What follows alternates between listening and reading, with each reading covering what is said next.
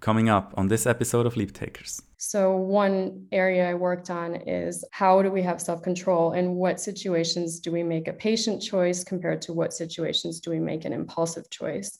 And just to give you an example with food choices, you know, when do we decide to eat a candy bar versus when do we decide to take the salad? Um, we can predict to some extent when people are going to make a decision that's good for their long term interests versus short term interests by looking at the brain and then we try to stimulate those areas to see if we can kind of push the decisions in a more beneficial direction. And so that was, of course, very relevant to what I'm doing now at the startup to just better try to understand how to help people make decisions that are in their best interest.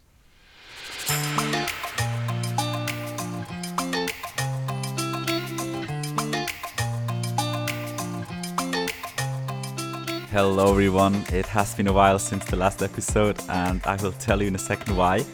But most importantly, I'm very excited to finally bring you a new episode today of the Leap Takers podcast. As usual, I'm interviewing up and coming European entrepreneurs, investors, and shapers from various fields to retrace their journey of how they got started with their own project, their own company, and to discover the insights, tips, tricks, and advice they gathered so that you too can hopefully take the leap one day. So before I get to announcing my guest though, just a quick personal update. I recently decided to take a break from my job in venture investing and to instead take off a few months to travel and maybe also to start thinking and working on some business ideas, startup ideas I have. So I'm actually about to leave Switzerland uh, in a few days and I'll fly to Latin America. So you might wonder what does that mean for the podcast? Well, most importantly, yes, I will still continue the podcast and I will keep on trying to bring on interesting guests to this show. However, the episodes might not be released as regularly anymore for the next few months as in the past. I mean, even this episode has been delayed for quite a bit.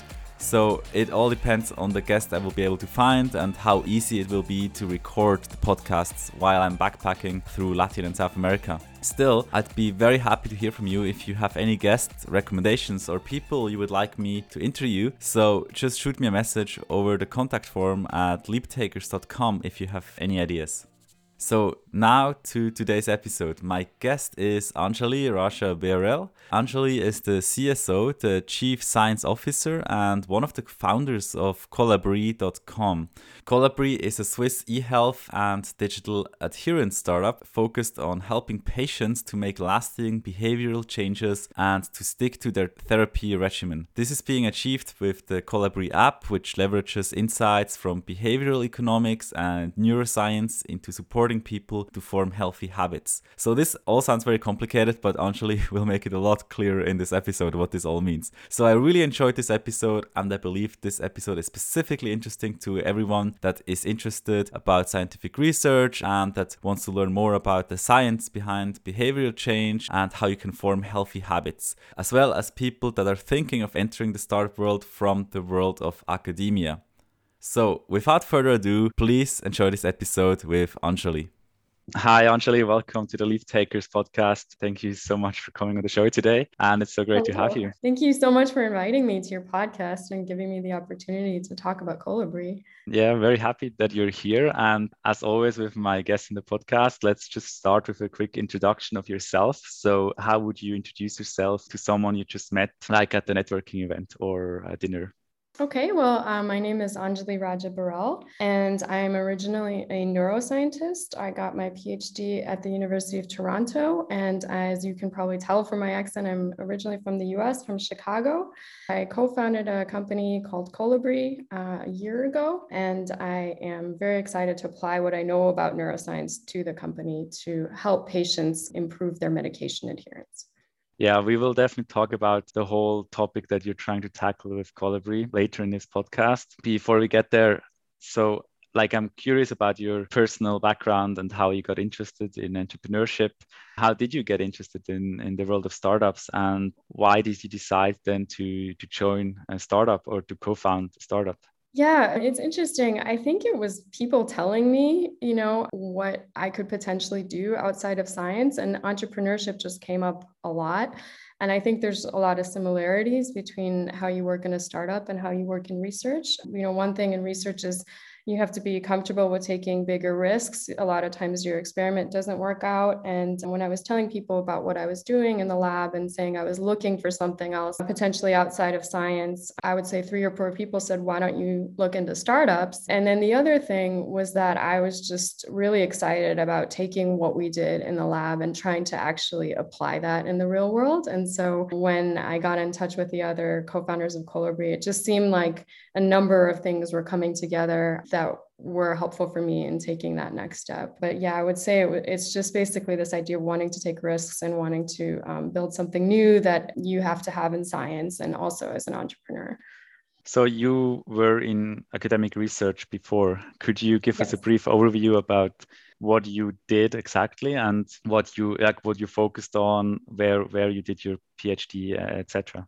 Yeah, sure. So well, I started off being interested in neuroscience because of the fact that every aspect of human being existence seems to have a biological correlate in the brain. And so uh, I don't know if some of your audience has read the neurologist Oliver Sacks, but I just found that really fascinating in some of his books. And that's kind of what led me to want to be a neuroscientist and to find out how can we better understand how we think, how we perceive the world, and potentially also how we recover from damage. When we lose some of these functions, how do we rehabilitate? How does the brain compensate for losing the functions that are coded in different parts of it. So for my PhD, it was more clinical, and I looked at children that had had a stroke in utero. And so, what was really fascinating there is that compared to an adult who has a similar injury, children who have a stroke in utero recover language almost as well as their normal peers. So, I wanted to see what happens when you take out this area with a stroke. How is the brain uh, able to compensate for it with plasticity? And what that taught me was just a lot about the fundamentals of neuroscience and anatomy and how the brain and neural networks reconfigure. So that's what I worked on in my PhD. When I came to Zurich, then I transitioned more into decision making or a field what's called neuroeconomics. So this looks at what happens in the brain when we make various decisions. So uh, rather than just waiting for perhaps a brain injury or a lesion to happen so we can understand it, in the lab I was in in Zurich, we were actively manipulating brain networks to see how it changes behavior for making different types of behavioral decisions, such as decisions involving self control or taking risk. And what we would do is we would stimulate those areas with magnetic stimulation or electric stimulation or also with neurofeedback to see how does the brain respond and how can we actually change behavior. And what was really interesting there also is I learned how um, to make very precise models of decision making. So, one area I worked on is how do we have self control and what situations do we make a patient choice compared to what situations do we make an impulsive choice? And just to give you an example with food choices, you know, when do we decide to eat a candy bar versus when do we decide to take the salad, um, we can predict to some extent when people are going to make a decision that's good for their long term interests versus short term interests by looking at the brain. And then we try to stimulate those areas to see if we can kind of push the decisions in a more beneficial direction. And so that was, of course, very relevant to what I'm doing now at the startup to just better try to understand how to help people make decisions that are in their best interest. Sounds super exciting. And yeah. like I'm sure a lot of people would like to get some support to I I guess in fifth example you mentioned to eat healthier and not choose the candy bar. yes. but opt for the more healthy option. But I'm also curious, so you were in this whole academic field and how did it come that you found this startup or that you co-founded the startup? Like did you reach out to the other founders or you all came together and thought this is a cool idea we should start a company in that area? Or how did this origin story happen of, of yeah it wasn't it wasn't quite like that. It was really through a connection like so many things in the career world. So they reached out to or they had a, a advertisement for a co-founder and my colleague actually found this who is working on very similar research questions as I was. And one thing was that they needed someone who could speak German fluently. And this is very helpful because I uh, grew up with a German speaking mother.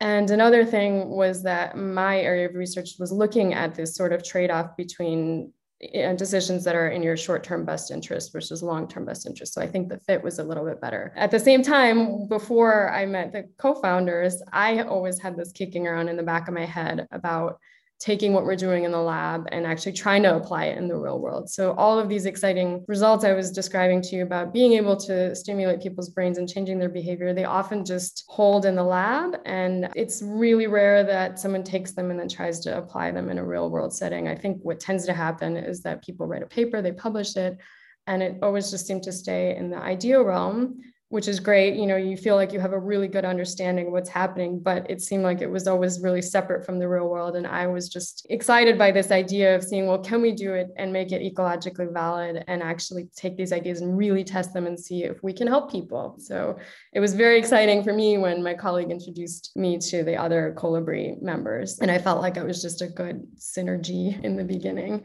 Maybe this is a good time to tell the audience a bit more about actually what Colibri is and what the goal is of the startup, like what's the product you're working towards or what's the solution you're working towards, and what is the issue you're really trying to solve with, yeah. with Colibri.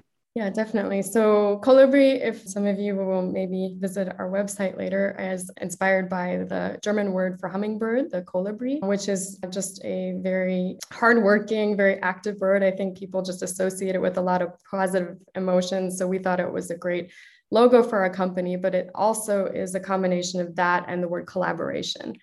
And so we were just very taken with wanting to help patients with chronic diseases, given the fact that this is such an increasing problem, not only in Switzerland, but worldwide. And that requires the integration not only of the patient, but several people that have to collaborate with the patient to manage their disease, such as their family, their friends, their healthcare givers, insurance companies, et cetera. So that's kind of where the idea initially came from.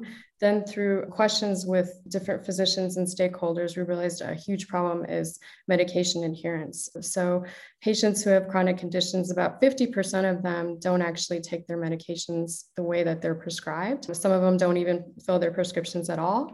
And some of them take them, but then occasionally take drug holidays or take some time off. And this, of course, as you can imagine, leads to a lot of avoidable healthcare costs. Patients wind up having to be, go to the ER, having to have repeat hospital visits. There's decrease in productivity, and an estimated 125 billion euros are lost every year because of this um, problem of medication adherence. And even people prematurely lose their lives, and an estimated 200,000 lives are lost per year. This is in Europe alone. So it's a huge problem, and it's a little bit mind boggling because you wonder, you know, when it's in your best interest to take these medications. Why do so many patients not do this? You know even patients who've for example had a heart attack a year later 50% don't follow their medication plan even though this means they're very likely to suffer a heart attack again. So most solutions that look at this assume that there must be some rational reasons for this, that people behave rationally. If they were patients were only given more information, if they were told more about their illness, then they would follow their medication plan. And so the different approach from Colibri is that we understand that we actually are not rational. This is a fundamental insight from behavioral economics. We don't always make decisions that are in our best interest in the long term we're affected by different kinds of cognitive biases. For example, present bias. This is what I was looking at with the candy bar. You know, we often tend to pick something that's in our short term best interest even though you know the tomorrow you is going to regret maybe eating five candy bars mm. or regret not going jogging and we also have emotional psychological drivers um, for why we behave a certain way and often it's not under our conscious or volitional control so the whole idea of colibri is to take the best evidence we have from behavioral and neuroscience and integrate that into to the app to try to address these biases and to help patients one develop habits sustainable long-term habits in order to take their medications on time. Patients are just currently being given their new prescription and just sent off without the tools that they need to sort of build this routine. And to just the giving them rewards. That's our sort of main driver that we reward the patients in the short term to offset having to wait for this very long term potentially uncertain benefit of having better health mm-hmm. okay so if i understand you right you're like the end product you're working towards is an app that you would then give to the consumer or the person taking medication and that they have to use the app in combination with taking the medication. Is that the idea? Yes, and it's a little bit more than that. It's not something we just hand out to the patients. Uh, we're working with insurance companies, like I said, this collaborative aspect. We're working with the healthcare providers. The idea is that it actually would be like a digital medicinal product that gets prescribed to the patient when they come in, when they receive their diagnosis for the chronic condition uh, they will receive this like they would all of their other prescriptions and it would be in close collaboration with their healthcare provider. Okay okay. That, i think that makes a lot of sense to go through that channel of the healthcare provider instead of going directly b2c directly to consumer because i think in that context it's a lot more beneficial if you have that support from the insurance company or the healthcare provider Right. And um, the insurance companies would then reimburse just like they would with any other prescription, given that they're the ones that are paying the brunt of the costs. Although we are, uh, as a whole, as a society, mm-hmm. um, the insurance companies are maybe the most direct mm-hmm. ones that are affected. Yeah. And how far along are you with the development process of the app, or when do you expect that you will launch? Is there any timeline out there yet or yeah yeah there's definitely there's a timeline. So currently we have a clinical trial that's underway with the university hospital in basel. This is to validate the app in patients that have high blood pressure. And so what we want to do is because we're very interested in having scientific evidence for our intervention uh, we want to prove the safety and the efficacy of the the product. And so uh, we're expecting the first results to be in six months We've already initiated discussions with the insurance companies. And we have particularly one that's interested in potentially reimbursing us if we can show this clinical evidence. Uh, so the timeline for that would be within the next six months to be able to give them these early results and then to start these negotiations. However, some of these mechanisms I was describing, like present bias, as we pointed out, are also related to other types of healthy behaviors, not just taking your medications like eating healthy, um, fitness. So we are planning to launch a non-prescription version of the app, which will be in uh, app stores the beginning of quarter four. So sometime in October, November, people can actually access that for their own goal setting and they will be able to either bet their own rewards or we will have rewards available for them. Just depending. Okay, exciting, exciting. Is, will do you know already if the app will be in the Android store and the iOS store? Yeah, definitely. It's been developed for both. It's also for both in the clinical trial. Okay, okay. Everyone with a smartphone above a certain OS should be able to download it. Okay, cool. Since we talked about the scientific research, I would like to dive a bit deeper into, you know, the, the studies you are running or also behavioral economics, how behavioral economics can help. So you already described the problem, but we could dive a bit deeper in like your insights, why this happens and how you are now in practice trying to counteract that behavior that people are not acting in their best interest and you could expand a bit on what you found out uh, so far and on what the science says. Definitely. So, as I was saying before, our decisions are heavily influenced by these cognitive biases, particularly present bias. And of course, different people have different levels of how this influences them. But one thing is that we actually give them short term rewards, which is an insight from behavioral economics that we just give them some tangible rewards that they can have now they actually have in hand that will allow them to compensate for the fact that the long-term reward is so abstract. One thing that we do from behavioral economics is that we leverage some of these biases. For example there's a principle called loss aversion. So basically when you have something and it's taken away from you let's say i give you five francs and i take it away if you don't I don't know, eat your broccoli. That's gonna hurt hurt you twice as much as if I say, hey Remo, I'm gonna give you five francs if you eat your broccoli. So the way we do it with Colibri is that we give patients the reward upfront. They feel like it's theirs. They feel like they own it. We take advantage also of this endowment effect and then slowly we deduct the deduct the reward when they don't they don't take their medications or at least they don't ascertain that they take their medications so mm-hmm. and sorry just, just, one question is yeah, this reward sure. always a monetary reward or can it also be something no else? no it can be something else so we also give other rewards this isn't based on loss aversion but we give them instant gratification and that can come in all forms and that's also something interesting from behavioral economics that In the brain, at least neurally, there's something called the common currency hypothesis that rewards are actually processed quite similarly, regardless of if they're food or if they're positive feedback or if it's financial. Of course, this is um, up for debate.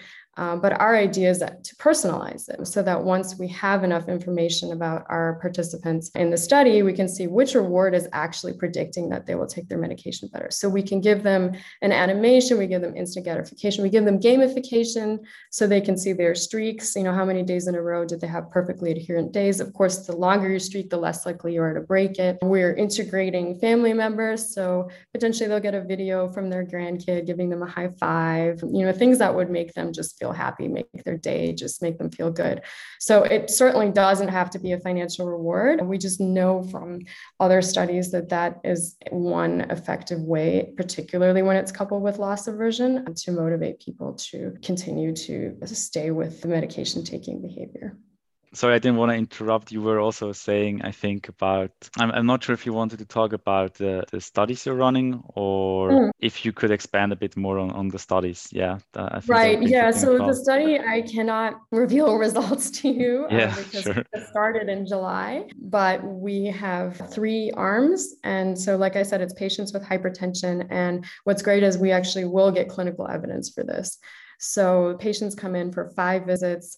Um, they have their blood pressure taken through the gold standard, which is 24 hour blood pressure monitoring. They also have a smart dispenser that they keep their medication in that records a timestamp of when they open it because of course, it's a bit difficult to actually assess if the patients are taking it or if they're just um, validating that in the app.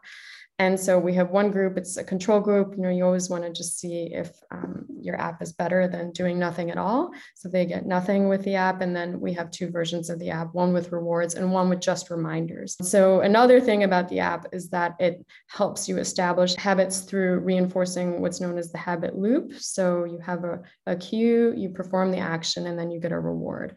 All of that is integrated into the Colibri app and we're just testing is are the rewards going to work better which we hypothesize they will compared to just getting a reminder every day which mm-hmm. might actually be annoying and which most of the solutions currently is all they're really doing Okay. And I'm just wondering a bit in practice, like if you have this upfront reward, who would finance that in the end? Is it like the insurance company that puts up like a certain amount as like a reward if you use the yes. app and stick to the medication in, in the case of like medication adherence? Or yeah, yeah how did you plan that? Yeah, it's the idea is that it would be uh, a fee for each patient. So it would be a user fee for the service as well as the adherence based rewards. Of course, the less adherence they are, the less you have to pay them. But on average, if they are perfect, it would be 100 francs a month. But what's important is that this is a short term intervention. So these financial incentives, they're just supposed to be a crutch the idea that's really important with habit formation is you start off by doing it for a reward. So, for example, when you were a kid and you were brushing your teeth, you might have just done it because your parents told you great job afterwards. But eventually, it should be a habit, it should be ingrained, and it should just be triggered by the cue, the reminder. And so, our intervention is a 90 day intervention, it's three months of these 100 franc rewards. And after that, we will check the maintenance of the habit and we actually follow up the patients uh, six months later to see if uh, they're still following their habits based on just mm-hmm. the cue. So it's not like you're going to be on the hook to be paying these rewards forever and ever and ever. Okay, um, okay.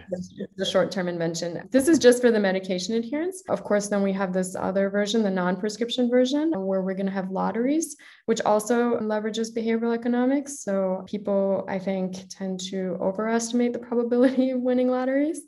And the idea is that uh, you, depending on the number of days that you're adherent, you can wager a certain number of points in the lottery, and then you can get gift certificates either um, to your pharmacy to get the medications reimbursed or for other stores, depending on which providers that we have for that. And then finally, there is the wager your own money option, which is like a commitment device. So you have to put up the responsibility and accountability up front. You pay a certain amount of money and then you get more back if you actually meet the goal. Okay, okay. And this would be more applicable then to, as you mentioned before, areas like you want to maybe improve your diet or sports or other areas of your life that are not directly medically right. related but maybe just for your own well-being or your own health is yeah is there any specific areas you are focusing on, or is this a more general all purpose app? It's mostly related to healthy habits. So we're not focusing on like career goals or things like that. So that would be exercise, nutrition, sleeping better. We are interfacing with devices that can help monitor certain performance. So, for example, with the chronic conditions, again, we are interfacing with uh, blood pressure monitors that can give you feedback. So, potentially, we have the option to interface with wearables as well. So, it is general in terms of healthy habits so yeah this app really reminds me also of like other you know habit forming apps but it sounds like colibri is going a step further because you have these rewards or these let's say behavioral economic triggers or, or insights applied because my at least my own experience is that i do these habit apps and then at one point i just stop using them because yeah. I don't really see the point why I should keep using it or I forget, etc. But if you can hack kind of the brain as well, to work in your favor, then that's really a, seems like a cool and very helpful, yeah, next step. So I wanted to ask you a bit about this whole habit formation part as well, and what the research says about that. If you could expand on the insights that we got from research and science about habit formation. Yeah, definitely. I think that's a really good point um, that you were saying is that there are a lot of habits out there, but I think they don't address all the components of this habit loop, even though there are definitely books and uh, like atomic habits and people out there talking about it. I think in the app, you, it's really great if you can just integrate everything that you need to form a sustainable habit. So that's what we're trying to do. So, just to give an overview, your audience isn't so familiar with uh, what the literature says. Habits are different from conscious behavior in that they're automatic. And as I said, you know, they're not usually done with a lot of awareness. This is really different from how we approach changing our habits. We approach changing our habits in that we say to ourselves, okay, well, we're just going to set a goal and we assume that our willpower is going to carry us there. But in fact, it couldn't be more different from the truth because most of our behavior is actually done unconsciously and done automatically.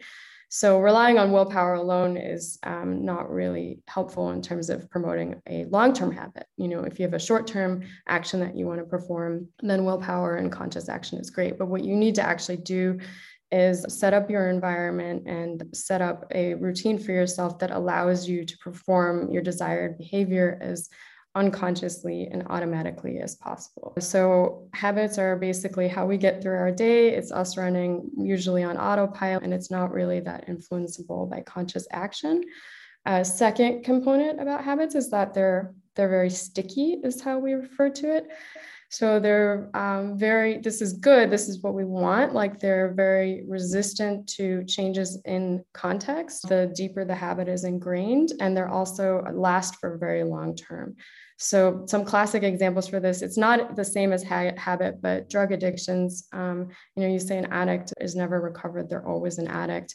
And there's these famous cases like Philip Seymour Hoffman, who uh, relapsed into his addiction 30 years later, just because certain triggers can then promote you to do the same behavior. Or, you know, we all have the experience of just maybe going home from work and we want to run an errand and then we stop paying attention and then we find that, oh, we already got home because we just executed the action on autopilot. So habits are just deeply ingrained, they're sticky. One reason for this from neuroscience that's really interesting is just the way the brain processes during habit formation. So this is from animal research, but when animals carry out and learn a new behavior, the brain is active for the entire behavioral sequence. But when it becomes a habit, the brain actually is only active at the beginning and at the end of the sequence. So it kind of chunks the entire action sequence into one behavior. And then it just runs from the beginning of the mark where the activity was to the end automatically. And so we see this when like rats learn to traverse a maze they have this type of chunking activity and all of a sudden they no longer think about deciding where to go. They just run and they just go and they don't have to think about it. And it's the same thing with us. We just we don't interrupt that behavior. We just run that sequence. So one thing that's really interesting about it though is that we need this system. You know it's not a bad thing. Like we have this trade-off between things that are very stable and things that are new that we need you know planning and creativity and attention for and so the habit system just allows you to automatize all these actions so you can free up different resources in your brain but the idea is then you have to be kind of smart and hack your brain in terms of figuring out how are you going to change your habits because mm-hmm.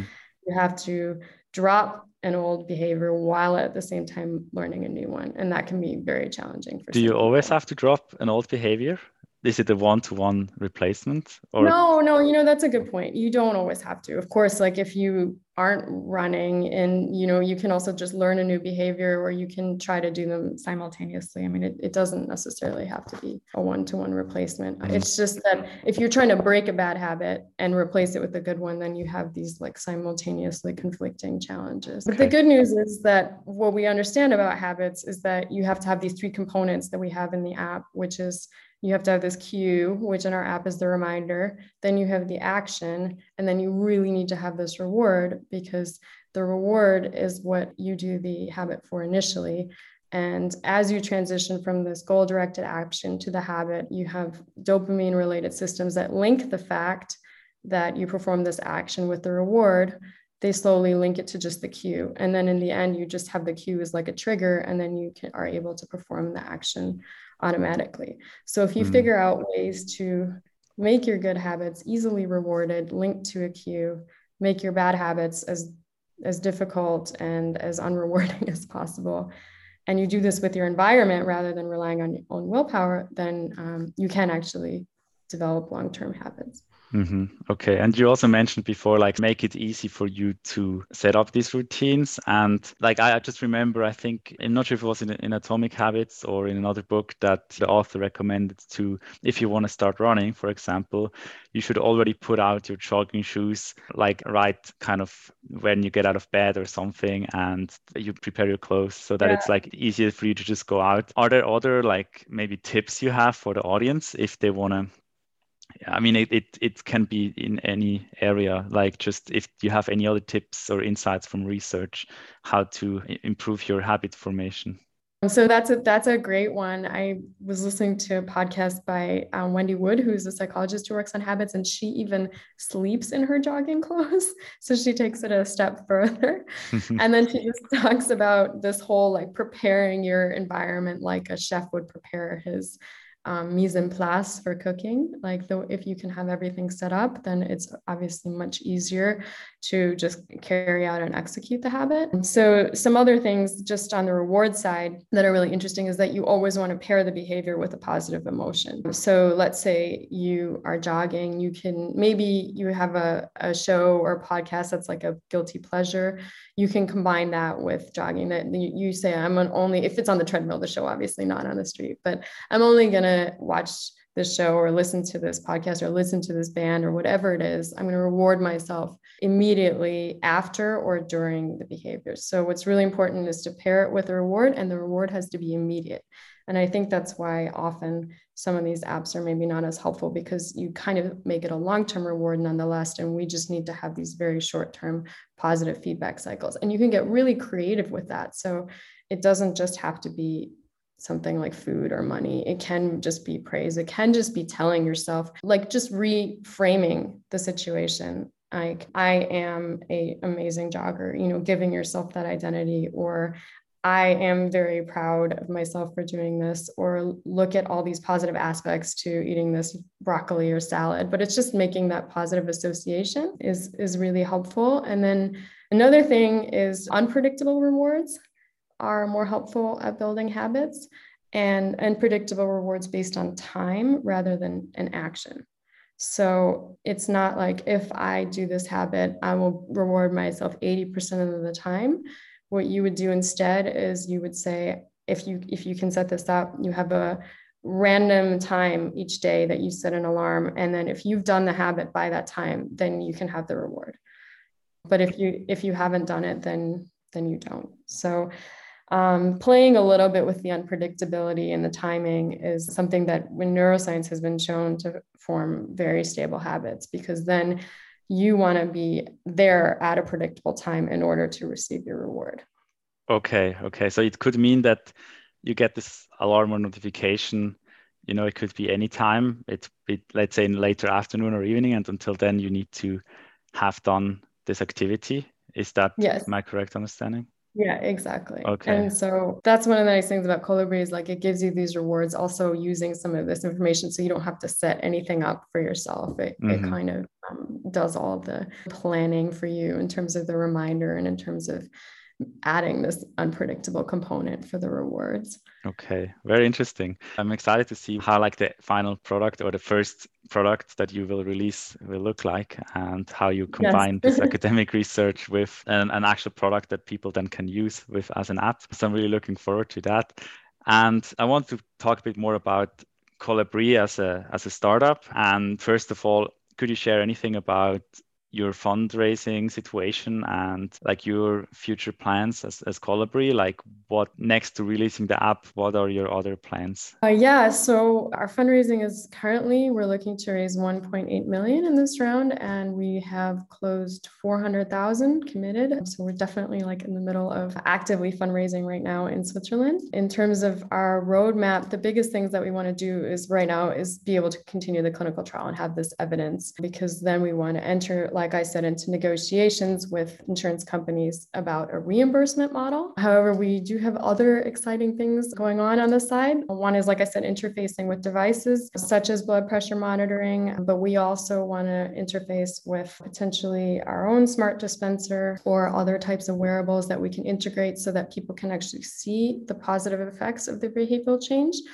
And uh, the other thing is that we want to get certified as a medical device uh, because there is a new German law called DIGA that is um, allows fast development of digital therapeutics that you don't necessarily need to have the clinical or efficacy established right away, um, but you have to do that as a medical device. So, in order to give early access to our product to patients in Germany, we are on the way to get the certification. So, those are some of our plans into the future. And then, of course, the personalization. Once we have data from the trial, I think what's very exciting to me is then to be able to figure out what motivates individual people you know what are the maybe the psychological characteristics that we have where we can say well one person has is motivated by the instant gratification others have financial rewards others are motivated by the, the feedback that they're getting that they're getting healthier. And being really being able to tailor that for our customers is, is going to be really exciting Mm-hmm. Yeah, definitely. Like another area I wanted to talk about is also your experience going into a startup, coming from an academic background, maybe for other people out there who are doing a PhD or kind of are focused on an academic path, but might think about joining a startup or going down that route in the future. So, how was your experience like going from one way of working towards the more the startup way of working? Yeah. Is there anything you can share about that and like learnings or like something you would tell yourself before you would do it again? Yeah, definitely. I'm so happy you asked me that because I think it's it was like just a really exciting surprise for me and I love that your show is called Leap Takers because that's exactly how it felt leaving academia. Like I was just taking some plunge into the deep end. And if there are any members in your audience still in research, I just would strongly say it's just not as scary as you think. And I think if you're in academia, you have this idea that everything you're doing is only valuable in academia. And I did this program called Femino, and it's for women who want to take their research ideas and they want to transition it to an innovation. And we had so much training on how to um, really just build confidence, I would say was the most important thing, but also to apply our skills from a PhD in the real world. And it was just such a nice discovery for me to realize the things that they had been telling us actually seem to be true that a lot of what we learn about how to think and creatively problem solve and visualize data, quantitatively analyze results, synthesize literature is also applicable to what I'm doing right now in the startup and the mindset that you really have taking on this like big unknown project where you have like an idea of how the results are going to be but it's really high risk it could turn out completely differently. That's actually really helpful in an entrepreneurial world. And I had been told that in this program, and other people said, you know, that the skills translate, but I just wish I had even considered it sooner because it's really exciting to know you can apply everything that you do in science to other problems, and the skills are, are needed in lots of places. So I would just say to the listeners that they should take confidence that they have learned a lot, even if it doesn't seem like that based on your publication record. okay, thanks for sharing your insights about making the move from like academia to the startup world. But what do you would you think? What would you think are the differences as well in in your experience? Yeah, I mean, it's obviously not exactly the same. So it is more unclear, and like lots of different paths are possible, and it's more fast paced, obviously. So in academia you have your project and you tend to work with you know fairly narrowly within that goal and one thing i had to get used to but it's also very exciting is you know people will come along they'll have a new idea a potentially interested company approach us about you know adopting colibri for their specific use case. Like i said we're working with this blood pressure monitoring. So all of a sudden you know a lot of my job is taking what we know about research and translating it it's like oh we have to pivot into another direction and i have to go and like do a deep dive into the literature related to that use case and then figure out ways to translate based on that particular direction that we're moving in so i think it keeps you on your toes and that is exciting but then there's just more uncertainty i think in in terms of how you're going to go forward mm-hmm, mm-hmm. yeah it's definitely helpful to get both perspectives here and, and see both yeah. sides of the coin good so I always like to close the podcast with some rapid fire questions. So if you could just give me your immediate thoughts to that. Let's start with your favorite book, podcast, blog. Can be anything that you believe had a big personal impact on you, on your life, or your thinking. Is there anything that comes to mind? Yeah, well, probably one of my favorite books is this book called A Prayer for Owen Meany by John Irving. I don't know if you've ever heard of it. It's a really well written, creative book and it's just a coming of age story but i haven't read a book i think that i've thought was so insightful and inspiring. And it's always stated that it's like about religious belief in the ab- absence of god but i don't think it's like that not being a particularly religious person i don't think it's necessarily that. It's just about how this main character owen has really quirky interesting traits that are very strange i would say and throughout the story, it just turns out they all kind of help him achieve exactly what he wanted to do. And this there's just this idea of even the strangest, most haphazard things have some kind of inevitability in how this character's life turned out. And I just think it's in something that we don't focus on enough that you know there is a good use to every aspect of our personality and every life experience. And i just think this book like really brings it home that there's this kind of inevitability to where you're going in life and that just people come and help you along the way. And i just you know when i took this jump into a startup i felt the same. I thought you know this is really risky but i felt like so many people were there to support me and and help me. And it just kind of was like this what i had in the back of my head just kind of worked out. And i feel like this is so well written in this book so mm-hmm. I would mm-hmm. recommend everyone to read it.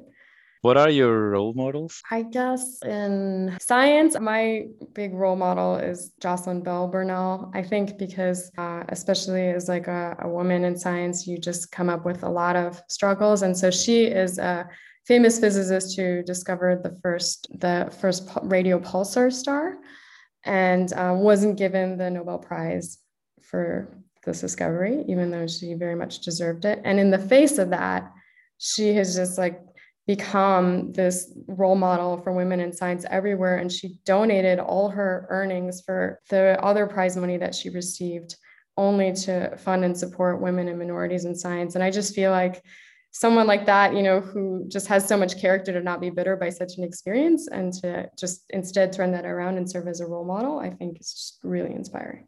Mm-hmm. Yeah, definitely. And is there any advice you would give your younger self, maybe before you even started your studies or after you finished your PhD? Any advice you could think of? Yeah, I guess it's so cliche. I don't know. I'm sorry I don't have anything like exciting for you, but I would just say to stop worrying so much because it really is like 90% of the things you're like freaking out about we're worrying about are just not going to happen. And it's really just, you know, I wish I would have just believed that. Everyone tells you that, but it's like I really wish I could have actually come back in time and just said, you know, stop spending energy on things like that and just realize, you know, things are going to work out quite well and all these little issues are not worth bothering about. but mm-hmm. I know a lot of people say that and no one listens. So it's still helpful to hear it. like my final question is what does courage mean to you? Authenticity. I think a lot of people say that but i think that's still one of the hardest things is to actually live by who you want to be and to take actions every day because they're what you want to be doing and not because of external societal expectations and pressure. I think that's if we're able to do that that's the most courageous thing we can do is just to live for ourselves. And and then realize you know the people that actually will support you are the friends you want anyway but it's it's just really difficult to to not follow other people's expectations. Yeah fully agree with that one. Okay well thank you so much anjali for coming on the podcast and telling us more today about Colibri and the research behind it. And yeah, wishing you all the best with your startup and with the clinical studies, and that hopefully you can launch the app soon. Where can people find out more about Colibri and you? Are there any links you can point them to? Yeah, thank you so much for having me on the podcast. It was really fun. If people want, they can check out our website. It's www.colibri.com I think it's going to be spelled out on your podcast. Yeah, right? yeah, it will be in the show notes as well. So people can click okay, on the so, link there. So colibri.com, or uh, they can find us on LinkedIn. Or if they'd like to test out the app, they could also shoot us an email or have any questions at hello at colibri.com. Perfect. I'll also include all of that in the show notes. Awesome. So, thank you. Yeah, thank you again, Anjali, and all the best. Yeah, thanks so much. It was really great to talk to you, Remo. Hey, before you go, I just want to ask you for a very small favor. If you get any value out of this podcast, please quickly head over to the Apple Podcast Store or wherever you are listening to this and give the Leap Takers podcast a positive rating. It just takes 10 seconds. This would really help me to get more visible and I'll be able to continuously bring on great guests to this show. If you want to do even more, you can now easily donate something to support with the costs of this podcast. Just go to leaptakers.com and you see a coffee mug at the bottom of the page. If you click on it, you can donate a small amount, as much as you want, like buying me a coffee, which helps me to cover the costs of this podcast like hosting, editing tools, etc. Thank you so much. As always, if you have any feedback or want to get in touch, just shoot me a message. You can find all my contact info as well as all social channels on leaptakers.com. Thanks again for listening and until next time. Bye bye.